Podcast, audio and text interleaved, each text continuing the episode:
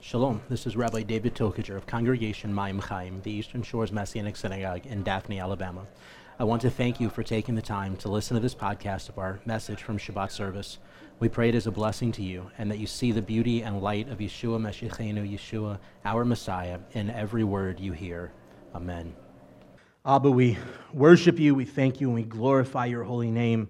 We thank you for being a God who loves us and cherishes us, who speaks to us and who speaks through us. Father, I pray that as we open up your word today, that you will boldly speak into our hearts and lives, that it be your word heard, that it be your voice received, Father, that uh, the only thing of me involved be that which you have ordained specifically for this purpose. Father, let your words ring true into our hearts and lives and awaken us to the realities of your salvation. In the name of Yeshua, our Messiah, we pray, and everyone says, Amen and Amen.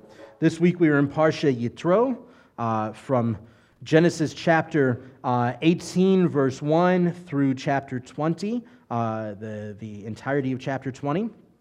If you have your scriptures, go ahead. We're going to skip past chapter 18 this morning, not because I think it's not of value, um, but because I feel like the Lord has given a specific message for this morning, for our mishpacha, for our uh, family here, our Kehillah, our community here at Maim Chaim. Uh, and so I want to dig right into that if you, if you don't mind. We want to just dive right into uh, the scriptures and start to unpack what the Lord has in store for us this morning. So, Genesis chapter 19, beginning with verse 3. Genesis 19, as we know on quite a regular occasion here in our synagogue, uh, basically every single week we read from this passage uh, as we begin our Torah service, right? Before we open up the Torah scroll here, we have the tradition of sounding the shofar to awaken our hearts and our lives to the voice of the Lord coming forth from his word. Uh, and we read the passage from Exodus 19 about Israel at Mount Sinai, and then blast the shofar and open up the Torah and begin to read. Um, and so this is, uh, I feel, for our congregation, a very important passage of Scripture. Um, and for the message the Lord's placed on my heart for today, something I feel is absolutely vital for us as believers.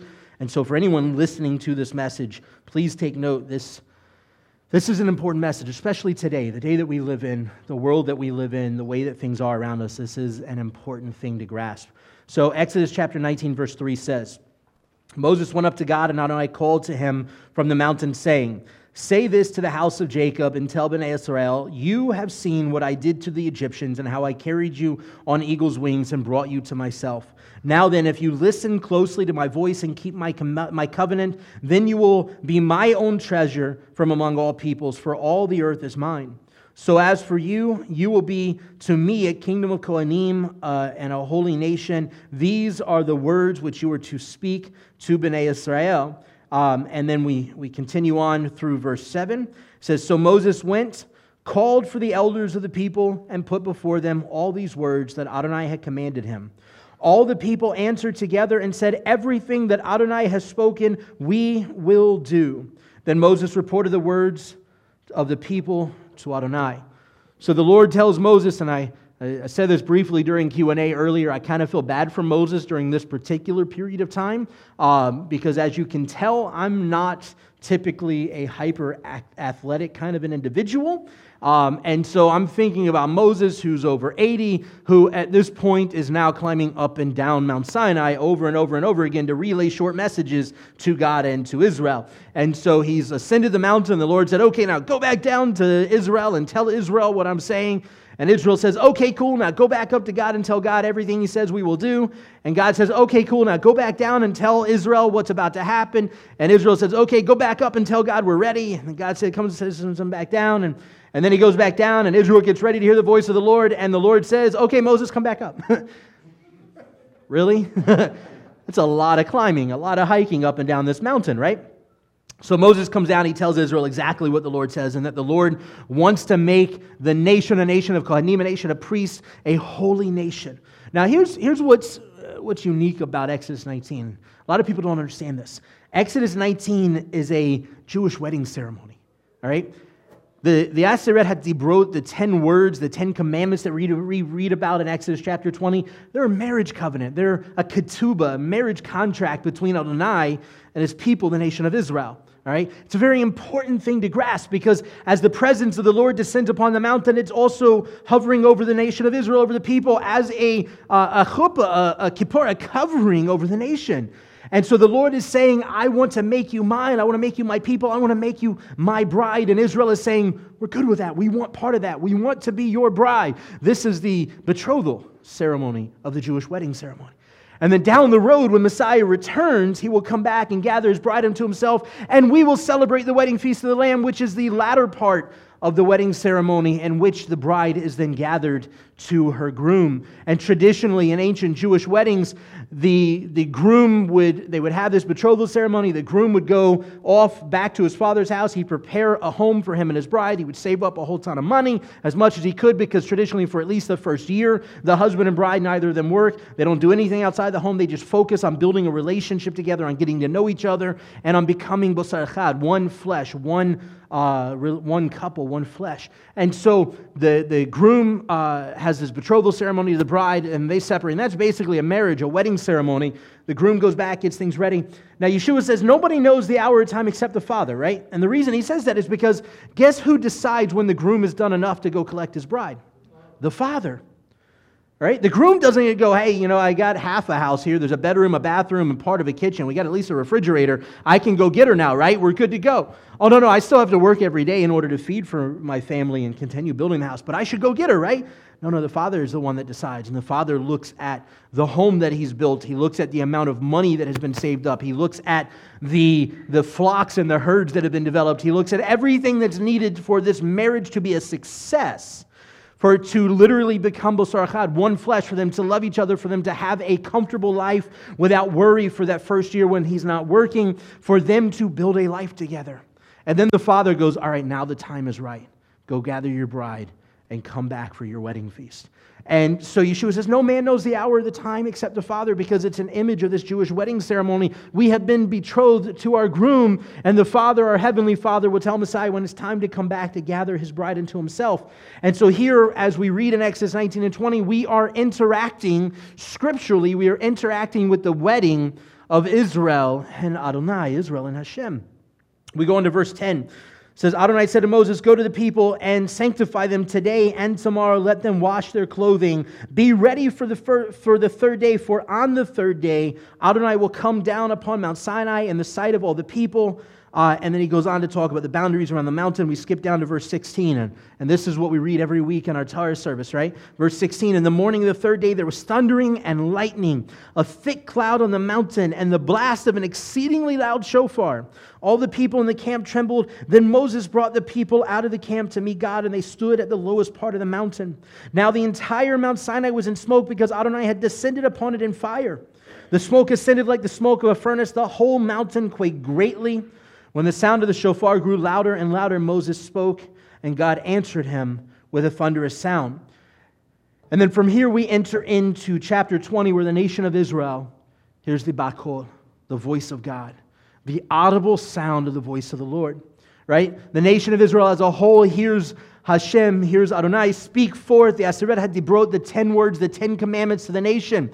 It's not like Moses is hearing this and coming down between each command and relaying this message as he's done with the, the, the previous messages leading up to this point, but the Lord is physically himself speaking these words over the nation of Israel and proclaiming them to the nation of Israel. So, the nation of Israel, the people of God, are hearing the voice of the Lord, right? And then we go into the Ten Commandments, and I just want to briefly run through each of them. We go into the Ten Commandments. Exodus chapter 20, beginning with verse 1, says, uh, then, uh, then God spoke all these words, saying, Now notice, God spoke these words to Israel. Not Moses speaking on behalf of God, not Aaron speaking on behalf of Moses on behalf of God. God himself is speaking these words to Moses. So in verse 2, it says, I am Adonai your God who brought you out of the land of Egypt, out of the house of bondage. That's command number one. I don't care what other traditions of ordering the commandments say, that is command number one, okay? That is the, the, these are the Jewish ordering of the Ten Commandments. The very same ordering that Messiah Yeshua would have read them by. And if it's good enough for God, it's good enough for me, right? That's how I look at it. So, command number one is I am Adonai your God who brought you out of the land of Egypt, out of the house of bondage. So, command number one is know who your God is. That's why traditionally in many synagogues you would see the word somewhere in the sanctuary uh, that says, Know before whom you serve. And it's in Hebrew, but know before whom you, I'm sorry, know before whom you stand. It's always in Hebrew, but know before whom you stand. Command number one is I am the Lord your God. I am Adonai your God who brought you out of the land of Egypt, out of the house of bondage. Don't mistake me for somebody else. I am the God of Abraham, Isaac, and Jacob. Verse 3, the second command, you shall have no other gods before me. He doesn't play, right? And he goes through this whole list of how you could break all that. He doesn't play. You shall have no other God before me. I am Adonai your God. Have nobody else. It's me. That's it. Right? The husband should have no other brides beside the bride he's getting married to. He should have no side action going on. He should have nothing happening beside his bride. Just like we are the bride of God. Sorry if that went curveball on you there, my bad. Um, we are the bride of Messiah, right? And we should have no other husbands beside the Lord our God. He is Adonai our God. He is the one that has brought us out of bondage and slavery in Egypt. We shall have no other God before him. Verse 7, this is command number three. You must not take the name of Adonai your God in vain, for Adonai will not hold him guiltless that takes his name in vain. Right out the gate, three of the first ten command, three of the ten commandments all deal specifically with who God is and how we're to relate to him. Right out the gate. As a matter of fact, if you look at the tablets and the way they were designed, there were two tablets. Upon the tablets, there were five commandments written on each. The first five deal with our relationship with God. The second five deal with our relationship with man. Who knows what command number five is? And we're going to read it again in a second. Who knows what command number five is? Honor your father and mother. Anybody wondering how in the world that connects to God? Like, shouldn't that be on the other tablet? But if we're going to honor our father and mother, we first have to learn how to honor our heavenly father. We first have to learn how to receive his love before we can learn how to receive our, our, our earthly father and mother. And our, our earthly father and mother, our relationship with them should mirror our relationship with God. Now, look, I'm talking about it from our perspective. We can't control what they do, okay? So if you come from a bad family, we can't control them. We can control how we respond because our response to them is relatable to our response to God and his response to us, all right? Just throwing that out there. All right, command number four, the one that everybody likes to throw out in the body of Messiah. Command number four. Verse 8 Remember Yom Shabbat, the day of Shabbat, to keep it holy. He goes through this whole series of how to do that. Remember Yom Shabbat, the day of Shabbat, and keep it holy. Here in Exodus 20, it says, Remember the Shabbat. In Deuteronomy 5, where the commandments are repeated, the Ten Commandments are repeated, he says, Safeguard or protect the Shabbat. All right? Here he says you're to remember it because of creation. In Deuteronomy 5, he says you're to remember it, you're to honor it, you're to serve it, uh, to serve the Lord on Shabbat because I brought you out of Egypt. Both are absolutely true and both are absolutely valid and both are absolutely important. Then we go to verse 12, which is command number 5. We just said this Honor your father and your mother so that your days may be long upon land, the land which Adonai, your God, is giving you. I tell my kids all the time, you better listen to me or you're going to die. I don't really tell them that at all, but, uh, but that's basically what the scripture says, right? You want your life to be long? Behave yourself. It's kind of as simple as that. Um, verse 13 do not commit murder.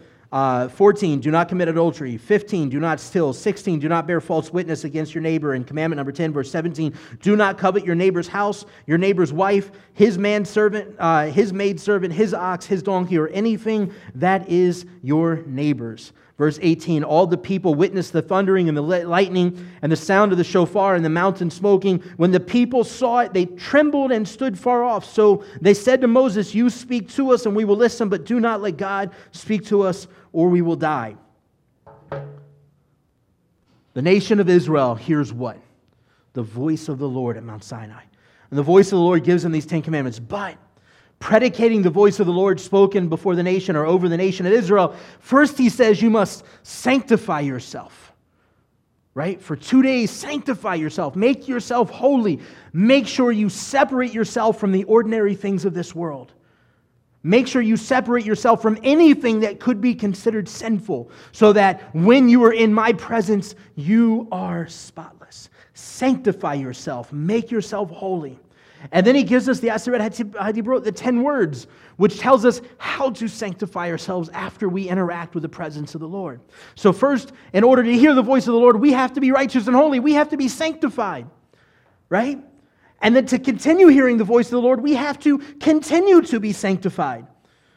And he gives us a whole series of commands as to how to do that. Now, here's what's interesting Matthew chapter 5, Yeshua seems to shift the game a little bit, right? He seems to, to twist things around because all of a sudden he goes into these commands and he goes, Oh, you've heard it said to sin to commit murder.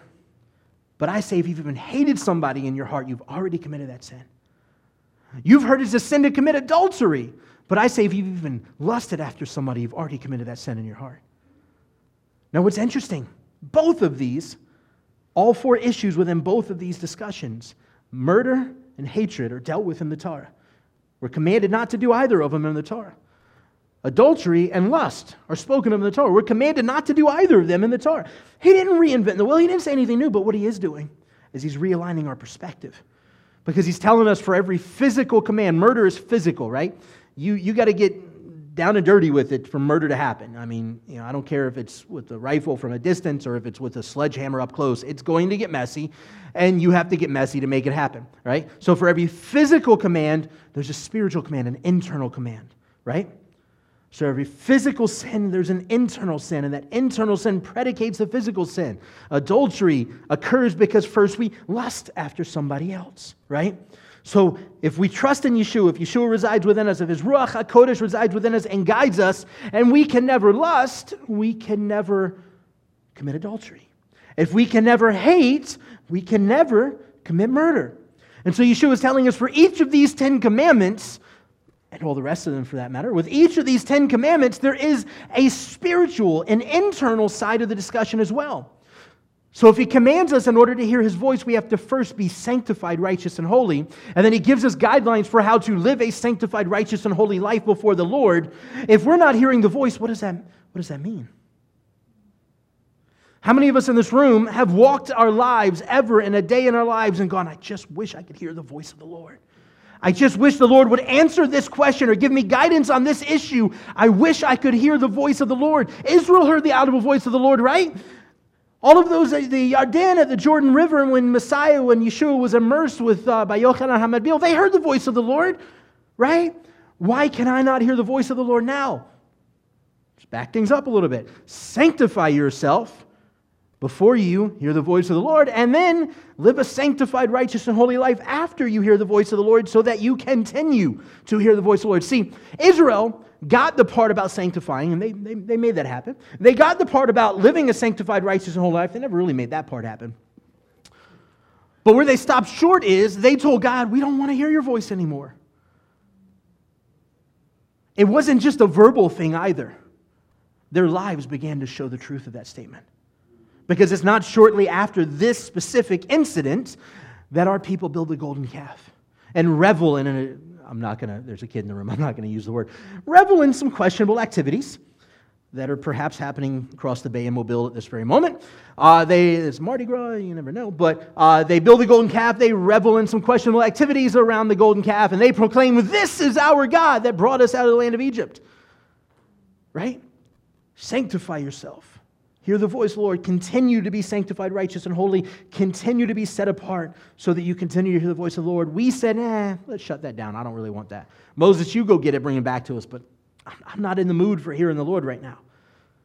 Now, here's the thing we as believers today, we still have that attitude and that mentality, right? Right? We, you may ask yourselves, and as a matter of fact, prime example. You know, I said there's a physical command and a spiritual, uh, physical sin and spiritual sin. Physical command, spiritual command, right? Steal. Thou shalt not steal. You shall not steal. You shall not take something that is not yours, right? It's one of the commands. You know what the very next command is? The spiritual side of it. You shall not covet. If I don't want what my dude next door has, I'm not going to go take it, right? If I don't lust after it, if I don't covet it, I'm not going to go steal it. Bottom line. You cannot steal without first coveting. And I don't care if you steal, like, look, I don't care the, the type of stealing. I don't care the type of theft. I don't care if you go and you steal a really nice car and you sell it to somebody else who's the one going to do some major crime with it. It doesn't matter. You still stole it. You may not have been coveting after, after that car, but you were coveting after the money you were going to get for that car. Right? For every physical sin, for every physical command, there's a spiritual sin and a spiritual command that goes with it. And the only way that the spiritual, see, the reason Israel fell short of the glory, the reason Israel could never honor the Torah in its fullness, the reason you and I can never on our own honor the Torah in its fullness is not because the Torah is hard. It's not because the Torah is difficult. It's not because honoring the word of the Lord is difficult. We, we talk about honoring our father and mother all the time, right? And we all, as parents, expect our children to honor us. And part of honoring us is doing what we say, right? If I tell my kids clean your room, it is not a difficult task, right? It's not. It's, it's not a, it's going to be a fight, but it's not a difficult task. So them honoring my wishes is not hard. It's not complicated. It's not something that they cannot attest or attain to. It's something that can be done, right? Same thing with the Torah. These are not things that cannot, do not murder. It's not physically impossible not to murder, right? Theoretically, these are, are absolutely commands that we can keep. The problem comes in we focus on the physical aspect of these commands while ignoring the spiritual aspect. And the reason we continue to sin, breaking all of the physical commands, is because we are ignoring the spiritual commands. We are ignoring the rest of what makes us sanctified, righteous, and holy. The reason Israel on their own could never fulfill the Torah, could never uphold the Torah, could never honor the Torah in its fullness is not because they did not have the ability, but because they did not allow the Lord to completely revamp and redesign their internal, their heart, so that the internal didn't sin, predicating the sin of the external. See, in Matthew 5, what Yeshua tells us is if you let me live on the inside, if you let me handle the inside, the outside will never do any of these things. If you let me take care of your, your internal desires to lust and, and, and hate, you'll never have to worry about committing murder. If you let me handle your covetous, covetousness, you'll never have to gouge your eyes out, right? He says, says if you do something wrong, if you gouge your own eye out, he says, if you, if you let me handle your covetousness, if you let me handle all that mess, you'll never have to worry about any of that. We go to 1 Kings. And I want to I want to keep honing in on this, hearing the voice of the Lord. We go to verse King, 1 Kings verse, chapter 19, verse 11.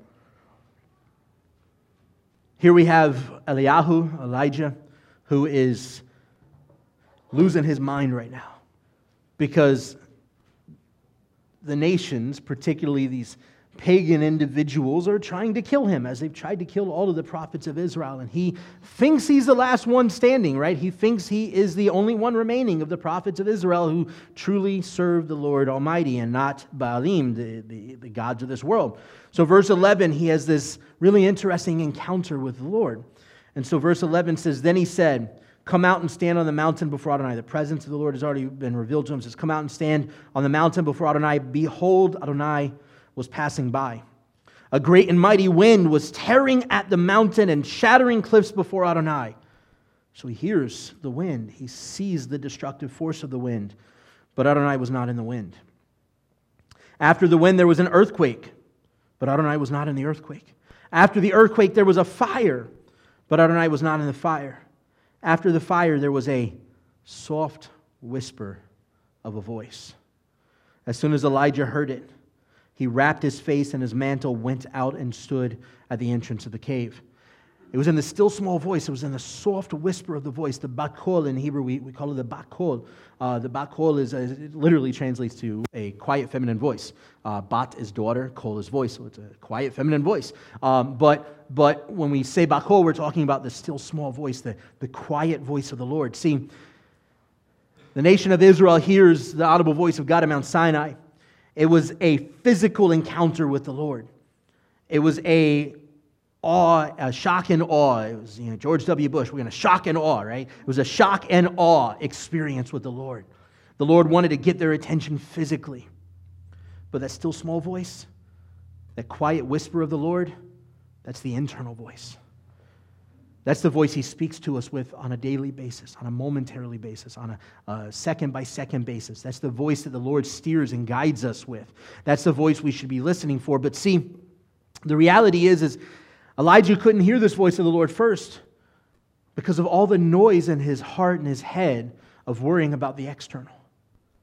He was ignoring the internal, the spiritual.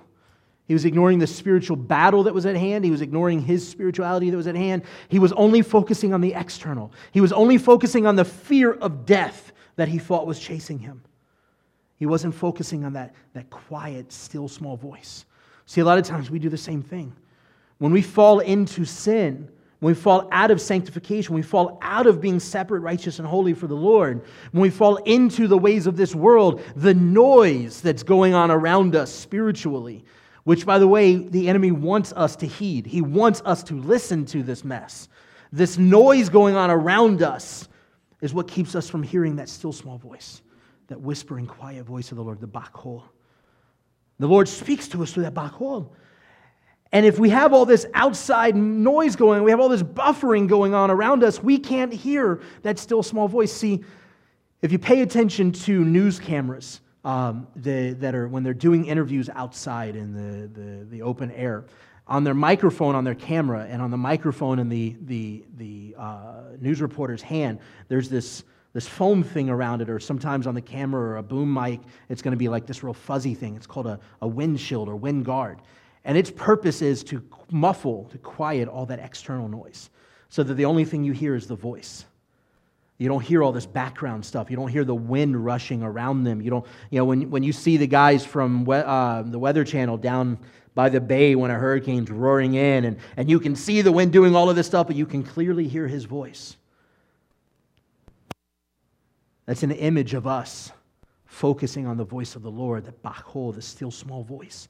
It doesn't matter about all the mess going on around us. If we get caught up in that, if we get caught up in the ways of this world, if we get caught up in sin and despair, physical sin and despair, that means that we've ignored the internal, the spiritual aspect. We've ignored as believers the reality that our Messiah Yeshua resides within us. The presence of the Lord Himself resides within us. The Ruach HaKodesh, which inspired these words of the Bible, lives within us and wants to speak forth into our lives, but cannot because of all the spiritual noise that we have going on in the background. We can't hear him. He's speaking, he's there, he's knocking all the time, trying to get our attention. But we're so caught up in all this mess. And so in Matthew 5, Yeshua tries to realign our mentality. He says, No, no, no. Tell you what, don't even focus on murder and adultery. Like, just ignore those commands even exist. Because I want to take you to a deeper reality. I want to take you to my level of spirituality. He goes, I'm going to be on the inside and I'm going to handle this for you. And if you just rely on me, if you just trust in me, if you just give me your all, you won't ever have to worry about that external stuff. When that external stuff comes up, guess what that means? We didn't give him our all. And when that external stuff's going on and we can't hear the voice of the Lord because of all of the mess going on around us, all of the external noise, and we can't hear the Bachol, that still small voice of the Lord, it's because we are so caught up in the things of this world rather than the things of Hashem, the things of Adonai, rather than in listening to the voice of the Lord and how he speaks into our lives and our hearts. John chapter 10, verse 27, Yeshua says, My sheep hear my voice. I know them and they follow me. So if we're not hearing the voice of the Lord, if we're not hearing Yeshua's voice, it's not because he's not talking, it's because we're not listening. We're so caught up in all this other stuff. We go to uh, John 14. Verse 23 Yeshua answered and said to them to him, If anyone loves me, he will keep my word. My Father will love him, and we will, we will come to him and make our dwelling with him. He who does not love me does not keep my words, and the word you hear is not mine, but the Father's who sent me. These things I have spoken to you while dwelling with you, but the Helper, the Ruach HaKodesh, the Holy Spirit, whom the Father will send in my name, will teach you everything and remind you of everything that I said to you. In other words, the Ruach HaKodesh, the Holy Spirit, will the Bachol, the still small voice that will direct our footsteps so long as we are willing to submit to his guidance, to his leading. We go to the epistles where Paul says, Wives, submit to your husbands. Then it's followed by husbands, love your wives as Messiah loves the body. Right? We are the wife. We're to submit to our husband who loves us so much that he gave his only begotten son that we could have eternal life, everlasting life in his midst. He's already doing his part as the groom, as the husband. He loves us. We, as the bride, have to submit to him. The same goes for our marriages. If the groom doesn't love the husband, the wife, and show the wife the love and support and care and nourishing that she needs, she has no reason whatsoever to bother trying to submit to him. She has no desire to submit to him because he's not going to take care of her. But the Lord loves us and cares for us and cherishes us and nourishes us and speaks to us and embraces us and coddles us and takes care of us. And for some of us, coddles us more than we need, but He takes care of us. And it's our duty to submit as the bride to our groom. It is our duty to submit to the Lord so that we can be sanctified, righteous, and holy, set apart, and we can hear his voice. 2 Timothy verse 3, uh, chapter 3, verse 14, sorry, 2 Timothy chapter 3, verse 14. You, however, Continue in what you have learned and what you have become convinced of, for you know from whom you have learned, and that from childhood you have known the sacred writings that are able to make you wise, leading to salvation through trusting in Messiah Yeshua. All scripture is inspired by God and useful for teaching, for reproof, for restoration, and for training in righteousness, so that every person belonging to God may be capable, fully equipped for every good deed. You know how the voice of the Lord quite often speaks to us? Through his word. It's not the only way. There's that still small voice. Sometimes we get so far out that we have to have that shock and awe Sinai experience, and God slaps us across the back of the head and speaks fearfully into our hearts or fear inspiringly into our hearts. And we hear that audible voice of the Lord. You know, I've never heard somebody tell me a testimony of them hearing the audible voice of the Lord that began with, I was walking right with God. You ever, you ever thought about that? I mean, I don't know about you guys. Maybe you've had a different experience. I have never heard somebody talk about the audible voice of God speaking in their hearts that began with, I was walking right with God. It always begins with, I was over here somewhere, and God smacked the crap out of me and said, You need to get over here. right? I've had those experiences. If you hear the shock and awe of the voice of the Lord, it's because you're either already messing up or He knows what's about to happen right? And Israel had messed up numerous times leading up to Mount Sinai, and he knew what was about to happen. Shock and awe was necessary. But for the most part, he speaks to us in that still small, quiet voice, that inclination of the Spirit, where he speaks to us directly through his word. Every once in a while, there's one of those shock and awe, audible voice of the Lord moments. But if we're doing what we're supposed to do, if we are fully submitted to our bridegroom, if we are fully submitted to the presence of Messiah within us, if we are fully devoted to our Lord, then the presence of the Ruach HaKodesh, the presence of Messiah Yeshua resides within us in such a way that we cannot fall prey to the things of this world. If we fall short of the glory, it is because we allowed the things of this world to muffle the sound of the voice of the Lord.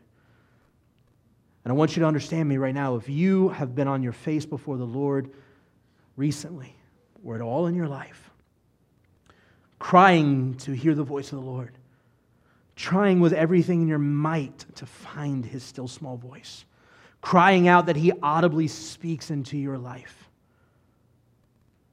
it might be time for us to reevaluate our spiritual walk with the Lord. Because if we are not hearing that still small voice, if we are not hearing that bakol, that means we've given way to the enemy and all of the noise and the background mess that goes with it that prohibits the voice of the Lord speaking forth into our lives. There is not a moment that goes by in which the God of all creation does not want to and is not already speaking into our lives, into our hearts. The question is are we listening? Are we capable of listening? Sometimes we spend so much time talking to God that we forget that sometimes, in order to hear, you just got to shut up and listen. If you're battling trying to hear the voice of the Lord, today is the day. Today is the day to give your lives entirely over to Him. If you already know the salvation of Messiah Yeshua, that means rededicating your life, repenting of your sins openly telling the Lord the things that He already knows that you've been trying to ignore for many, many years. If you yet to know Messiah, if you are yet to know Messiah, that means offering your heart to Him, asking Him to be your Lord and Savior, repenting of your sins, proclaiming your faith in His salvation. Either way it goes, if you need to hear the voice of the Lord, today is the day to hear it. Now so that you're prepared and sanctified to continue hearing it from this moment forward. The Lord doesn't give us a whole series of commands in the Torah so that we have to live some sort of uptight life. He gives us a whole series of commands in the Torah so that we can continue to walk faithfully in relationship and covenant with Him so that we can hear His voice.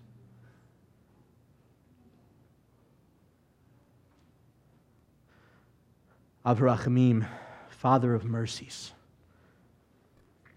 we love you, we cherish you. Father, we adore you. God, as a human, I have no understanding of why in the world you would love us. I look at my own life, I look at the life that I've lived in the past, I look at the world around me, and I see nothing that is worth your time, nothing that is worth the sacrifice you have made for us. But Father, I am so thankful that you see beside, beyond what I can see physically, that you see beyond what the world sees of me physically, that you see beyond what I see of the world around me. I'm so thankful that you saw into your own creation, that you saw into the breath of God that you breathed within us and saw that there is at least some minute aspect of you within our lives that is worthy of being redeemed and restored. Father, I thank you that you have chosen to restore us by your sanctifying blood of the Lamb, that we may be restored to you in faithfulness, that we may be restored into a place of being able to hear your bakol. Father, I pray that you breathe into our hearts and our lives, that we thoroughly and willingly and viciously seek the bakol, the still small voice, that we viciously seek allowing your leadance and guidance in our lives to separate ourselves from all of the mess and the the background noise of the world around us that we can hear your voice. Father, make us righteous and holy before you. Restore our lives as daughters and, and, sons of the King Most High, as princes and princesses of the eternal kingdom of our Messiah. Father, restore us as the bride of your youth that you knew. Father, restore us to the perfected state that you created us in, that we may be worthy of being your bride, worthy of seeing the return of our Messiah, worthy of experiencing the wedding feast of the Lamb.